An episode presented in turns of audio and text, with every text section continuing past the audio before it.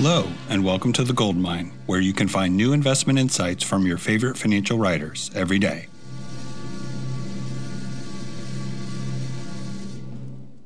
I'm Barry Ritholtz, and this is How We Experience Time. The Consumer Price Index print today of 6.2% is the highest print we've seen this year. Wouldn't surprise me if this was the highest print we see for this entire cycle. There's been more than enough ink spilled on this, and I don't want to add to the noise or just keep repeating myself. Instead, I want to discuss a few reasons why we seem to have such difficulties with the concept of transitory. We may understand it intellectually, but we find it more difficult to manage emotionally. The French mathematician and philosopher Blaise Pascal summed up our circumstances by observing all of humanity's problems stem from man's inability to sit quietly in a room alone.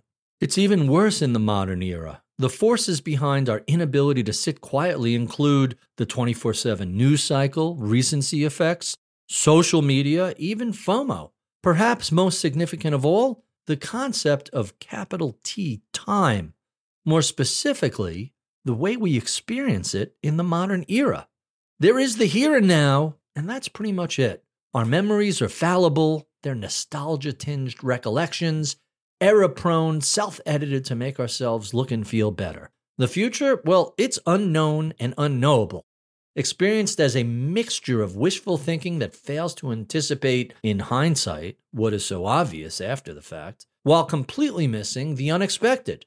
And we just barely exist within those parameters. We're hardly even present in the here and now. We're easily bored, always looking for a distraction or entertainment or staring at our phones. The right now, that's the best we can hope for. Is it any surprise we have a hard time with the concept of transitory? Our time experiences were not always this way. In his book, 4,000 Weeks, Oliver Burkeman explains that the very concept of time was unknown by most people a mere few centuries ago.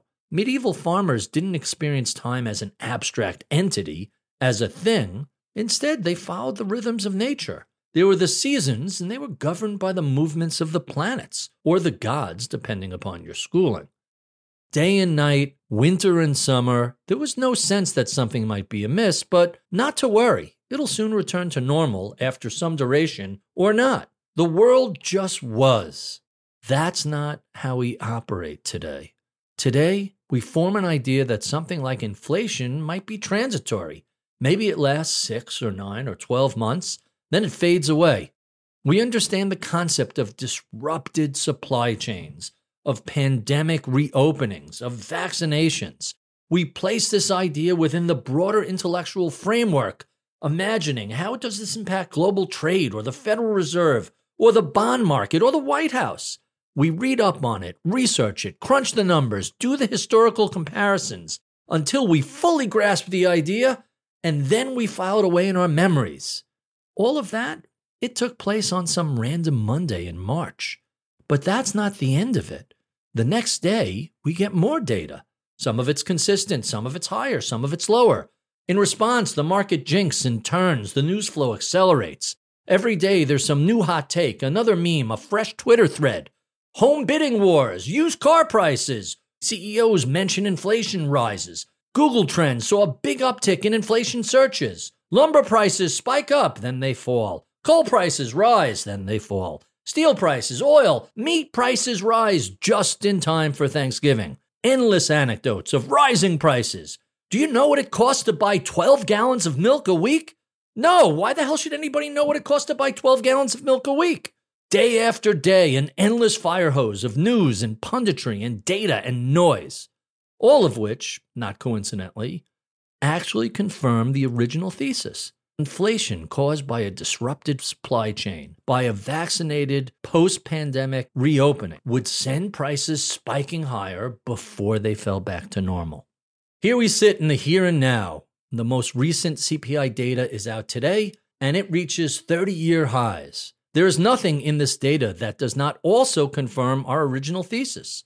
We understand all of this, and yet we still, still lack the ability to sit quietly in a room alone. For more from me, check out the big picture at ritholtz.com.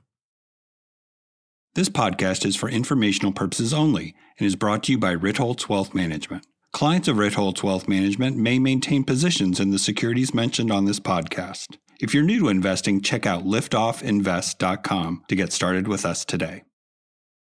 Solid.